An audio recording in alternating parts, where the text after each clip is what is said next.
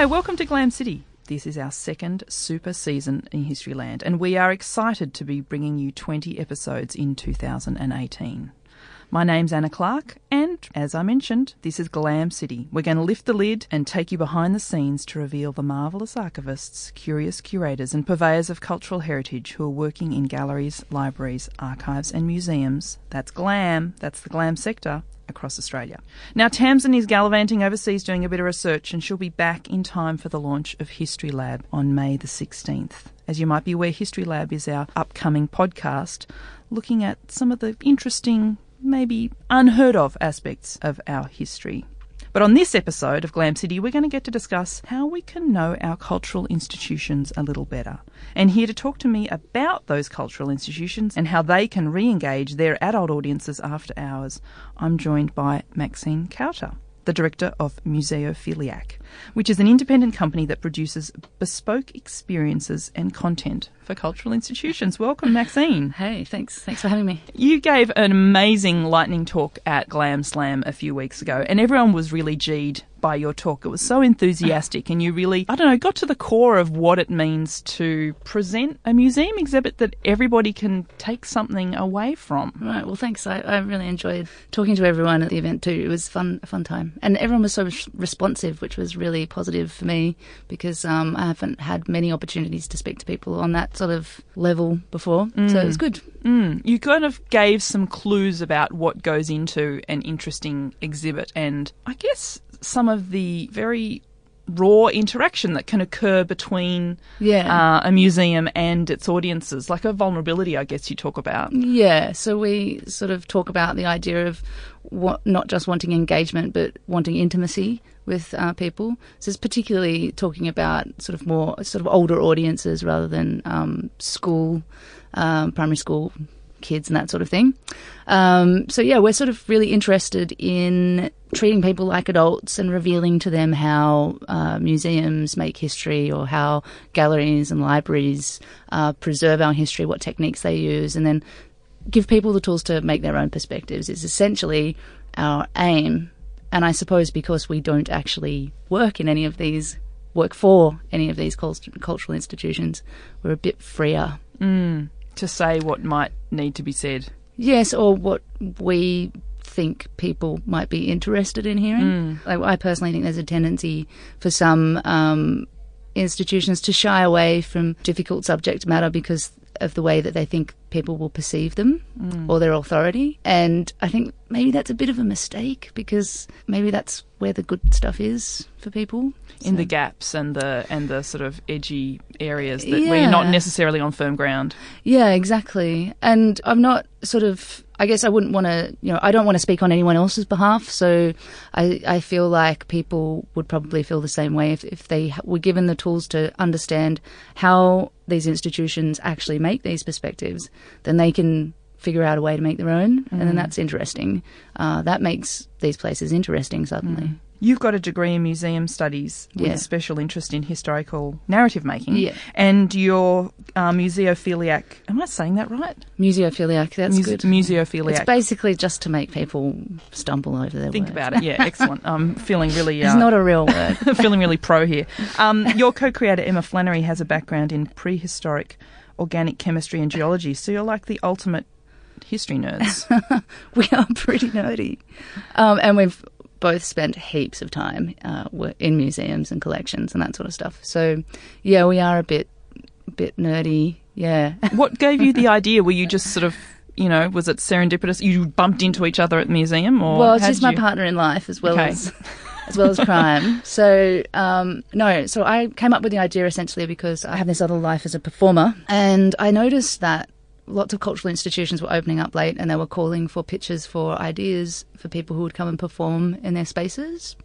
And that a lot of these performances had nothing to do with the museum or the library that was opening up late for them. So um, I started pitching ideas that would blend maybe performance or or sort of elements of sound design or whatever to reveal their either their space or their collections or the history in some way. And so then um, so then I just sort of got the idea that maybe we should keep doing this. And we kept uh, working on it, sort of refining the way that we design these shows and these experiences. And um, most recently, we've sort of hit upon um, a product that kind of can transfer, which is this idea called Tall Tales and True, which we go into a collection or a gallery and we intentionally bring these other perspectives to it. Do you? Why hasn't this been done before? I don't know. Is it because museums, like you were alluding to before, are sort of take themselves quite seriously? What's the? Is there a barrier to kind of just a museum being a performative space? Do you think? I don't know that there is a, a barrier, but I think maybe there's a barrier between people who are performers and people who are, are historians.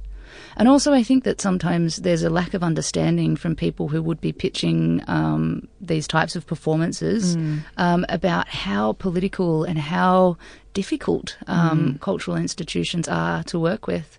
Um, and libraries, you know, the people who work in them take their jobs really seriously, yeah. as they should. Yeah. And it's very difficult to find a curator or a librarian who is um, willing to sort of give you the freedom required to do that. And I think so when we met the city's librarian from the city of Sydney, she was so open to us basically our whole pitch was that we were going to tell people really convincing hist- lies about history, and they were going to be so convincing that they would have elements of historical truth in them.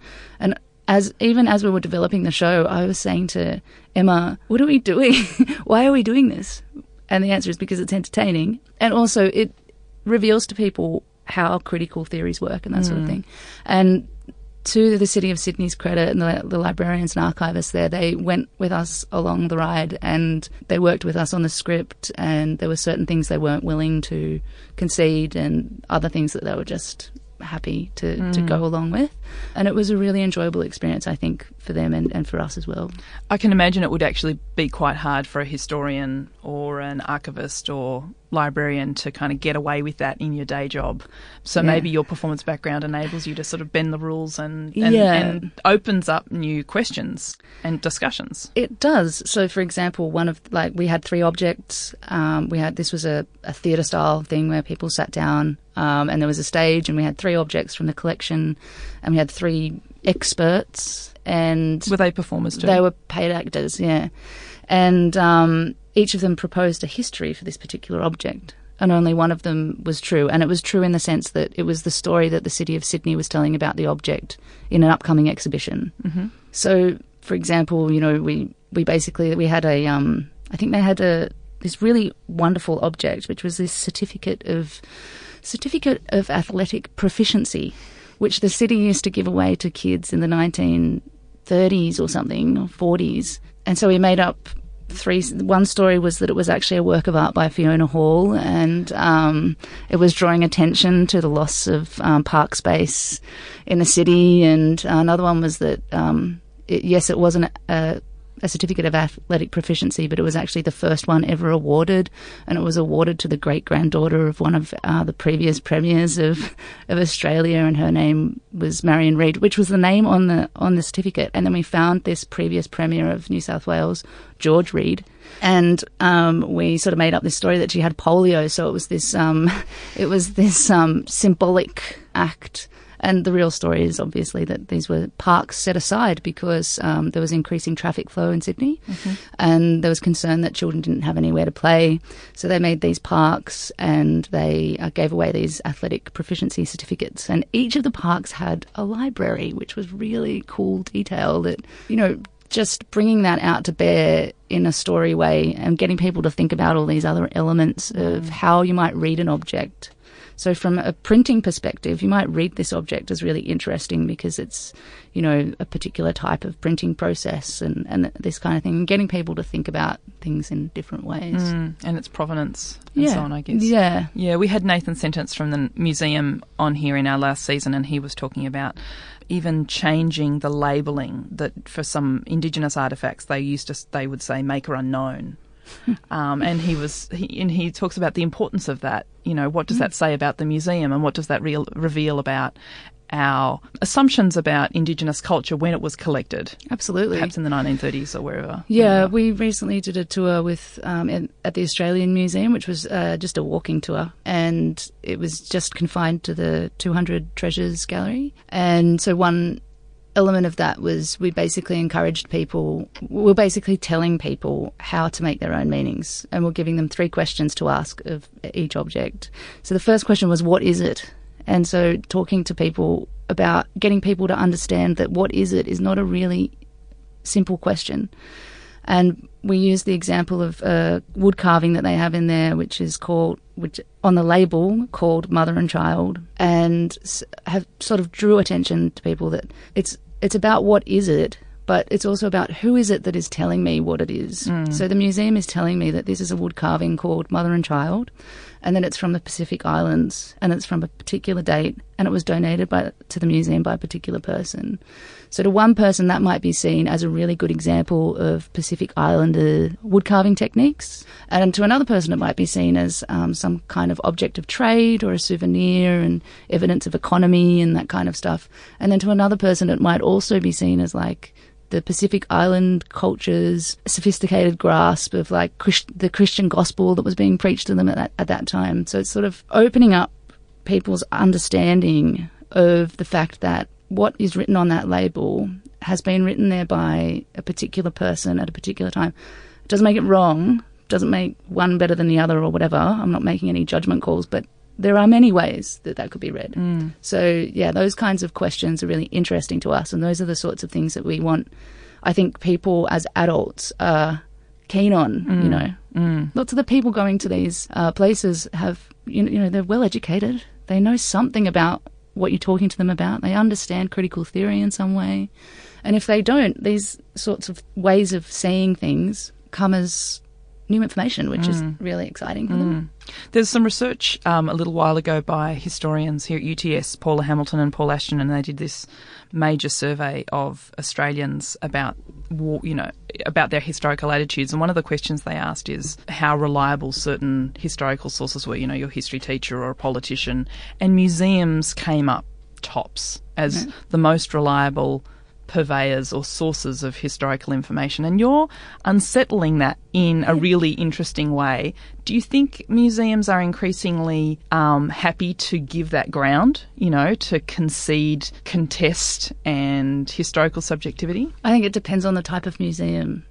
I think art mu- art galleries are probably more because it's almost like this unsettling of that is in some ways seen to be maybe even the art practice of the art gallery, you know, like a, a new artistic practice to subvert mm-hmm. the, the place's authority.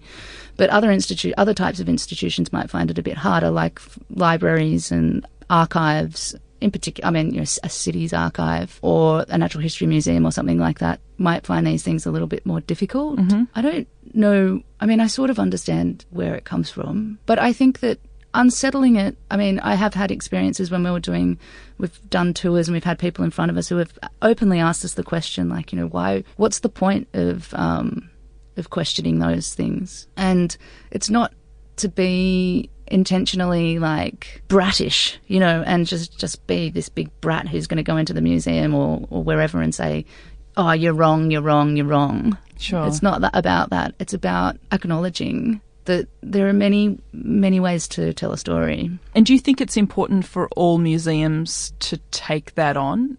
Or are there some no go areas where you can sort of sense, oh, this is pushing pushing that authority or mm. a, a, little bit too far? I think definitely um, there are some areas where it's a no go. So I think you were talking earlier about that, uh, the lightning talk at the Glam Slam event. Mm. And my talk was about dating your audience, and there was somebody from the um, Sydney Jewish Museum. Mm. I mean, obviously, that's not an appropriate way to think about. I mean, maybe maybe if you stretch that idea to a certain degree, you can. But memorials and things like that, I think probably um, I wouldn't personally think, uh, unless I had some stake in actual personal stake in the history. Yeah, where I felt I had a- actual authority to yeah, be speaking. Yeah. Uh, last sh- last uh, season, we had Michael Harvey, the assistant director from the National Maritime Museum, on, and he made this. Um, interesting point, which we've been sort of talking around today, which is that museums should be uh, safe places for dangerous ideas. Mm-hmm. Do you agree with that? I do. I agree with that statement. It's just I don't know how realistic it is. And I think that I'm more of the view, and it's easier for me to have these annoying views that I don't have to back up in my day to day work mm. because I don't work for a cultural institution. But I think that museums are very, they're like churches in that they're filled with people who have been this huge stake. People have been working in them for many, many years. People who have been studying for studying them for a long time and have just started working in them.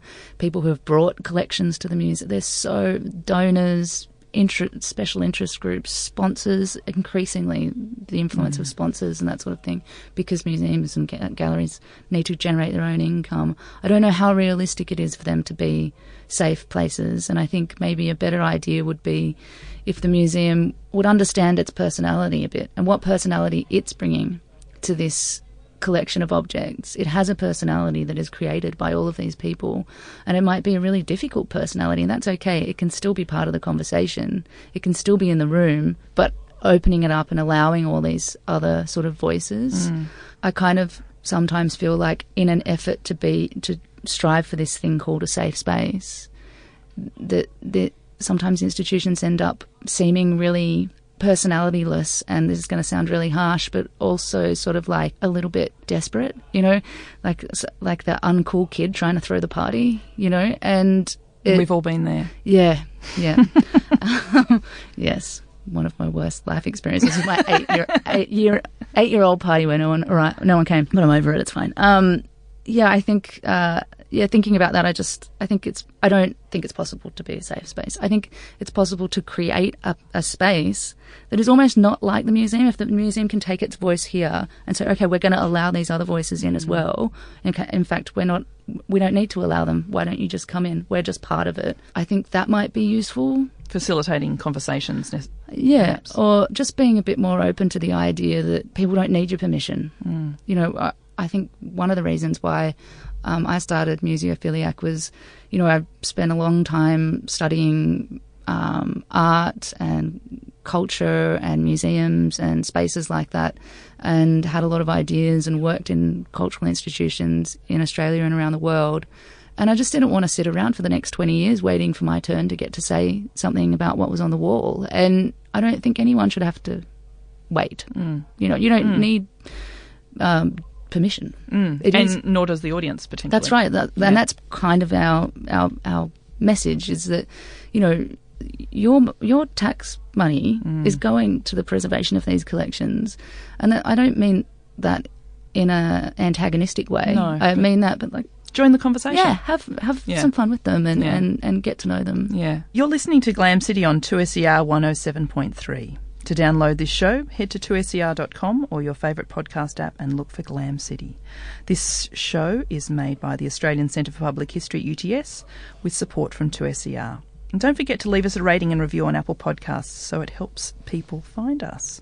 On this episode, we're speaking with Maxine Kauter, Director of Museophilliac. I'm going to get it at some point. Museophilliac, an independent company that produces bespoke experiences and content for cultural institutions. So you've talked a little bit about um, your work with the City of Sydney, Mm-hmm. and you recently worked for the Australian Museum on their 200. the It's the uh, the Westpac Long Gallery 200 Treasures uh, exhibition that they have there. what went into that experience? D- Did they contact you out of the blue and sort of say, "Hey, we want you to mess around with our stuff," or do you pitch? Uh, How does yeah, you pitch. You pitch. So the wonderful Tanya Goldberg and Matt Ravia that work there in um, adult edu- engagement, I think it is. Uh, we're running culture up late, and they um, yeah they call for pitches essentially from people that they think might be interested, and um, and someone I knew suggested that they speak with me. So we developed the idea together, and we produced Emma and I produced the uh, the tour. Mm. And what other? You talked about that amazing wood carving uh, just a moment ago, but what other sort of what were the, one or two of the other Yeah. exhibits that you messed around with, if I can use that term? Well, we didn't actually mess around with that one. We just used that one as an example for one of our questions. So we had three questions. What Okay. is it? How has it been changed to be Mhm. in the museum?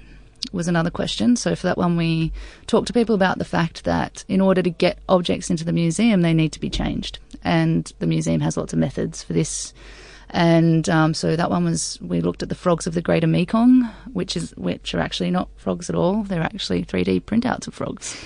So uh, when is a frog not a Mhm. frog? Je ne sais people. well, when I was in high school, there was a door, a, a long hallway in my high school, and one time I, I just discovered René Magritte. Thank you. and. I and I put a, do- a sign on the door that said "This is not a door," and watched people walk up to it. You've got Anyway. a, lo- a long track record in messing with people's sense of historical objects. So another one that we did was um, so the last question that we asked was um, why is it in the gallery? So what, what what significance does it have? And we talked about the fact that you shouldn't always think that something something got into the gallery based on some sort of infallible, you know, merit based system. And we looked at they have a, a, sp- a funnel web spider in a jar, which is like the first funnel web that ever killed someone, and it's been completely squashed. It's got no no scientific value. It's just really quirky. Um, so yeah, those, those sorts of things. What was the takeout from there for you guys? What what did people like? What were they sort of in? What did they enjoy talking about and thinking about? I mean, you could potentially put a fake thing in one of those tours and sort of like you did with the city of Sydney, for example. You know, Yeah. there are sort of there's a fine line between what's you know what's authentic and what's significant in our historical imagination. Yeah, so I think people were really. We also then sort of took two objects that we explored in detail, and that's where we started to tell a lie. People were really fascinated by the idea of, you know, that things might not be there just because they're they take it for granted that things have historical relevance, or they had no idea that the like you know the frogs were three D printouts, or that um, the thylacine pup that's there. You know, we talked to them about the theatre of the museum. There's a thylacine pup in a jar, but it's not even a thylacine. It's not even the thing. It's it's a it's a 3D printout as well, but it's been presented to you as if it's the thing. That's part of what's going on in the museum, and, and it's good to know that because then you so- sort of get tickled by the museum's idea of theatre. And then also, you know, its its motivations for, for doing those things. Are there other, um, if you could get your hands on any cultural institution and its holdings, what would it be? What would be next on Museophilliac's um, wish list? Um, well, we've been talking about the Art Gallery of New South Wales and sort of its gallery, uh, permanent gallery. I mean, I know it changes a lot, but Sure. its modern Yep. collection. And just we were talking about maybe doing a bit of a tour that basically looks at each artwork from the perspective of who donated it to the museum and talk about who they are and, and that sort of stuff. It's one thing that's never missing off a, off a label in a museum. Who put it in the museum? It's really interesting detail. And what does that say about ownership, I suppose? Mm. Yeah. So that brings us to the end of our fantastic show for this week. We're coming to Glam Slam now. So that's Okay. our regular segment where we talk about what's up and what's happening. What's coming up for your calendar in Historyland? Well, we are starting um, a podcast series as well. So we're going to basically do a podcast series which sort of takes these tours that we've done and makes them available to people, whether and sort of makes them work in the gallery or outside of it. So we're trying to basically inject a bit of a renegade voice into the galleries. Um, it's like an alt walking tour yeah. of. Uh, so, like, you know, if you're standing in the gallery, then you could, should turn to your left now and there'll be something there and that kind of thing. And we're hoping to sort of develop that into something a bit more, uh, bit, bit bigger type Yeah. of product um, in the future. Hmm. Yeah. on my Tamsin's not here to ask me, so I'm just going to ask myself. What are you doing, Anna? Uh, well, I am going to Belfast in a couple of weeks for uh, for a conference, and I have just booked myself into a Belfast walking tour because Ah. I'm sort of really interested in, I guess, the question of you know sectarianism, basically, because I grew up with the sense of my grandparents talking about it, and Okay. you know that people wouldn't like to live next door to a Catholic or a Protestant, or Mm. they'd cross the road, or it sort of seems in terms of historical generations and how quickly things can change, I just cannot imagine that Yeah. Feeling of, I mm. suppose, yeah, religious mistrust. So that's what he's on That sounds my cool. calendar. Yeah. yeah, that would be interesting to Yeah, work with would. as a. Yeah. I'll bring I'll back some hot tips. and that brings us to the close of Glam City for today. Thank you so much for listening. If you'd like to hear more from us, head to the 2SER website at 2SER.com. You can also search for us in your favourite podcast app. And hit us up on Twitter. You'll find Tamsin in absentia under cap and gown, and me under at Anna Hope Clark. And where do we find you, Maxine? Uh, yep. So the best place is www.museophilliac. So it's M U S E O P H I L L I A C dot com. And we're on Instagram and Twitter. So you can hit us up anywhere, Facebook, that kind of stuff. Fantastic. This podcast is made by the Australian Centre for Public History with the support of 2SER 107.3. If you want to get in touch, you can shoot us an email. That's glamcity at 2ser.com. And thank you so much to Maxine Kauter from Museophilliac for joining us today. Thank you. Thanks for having me.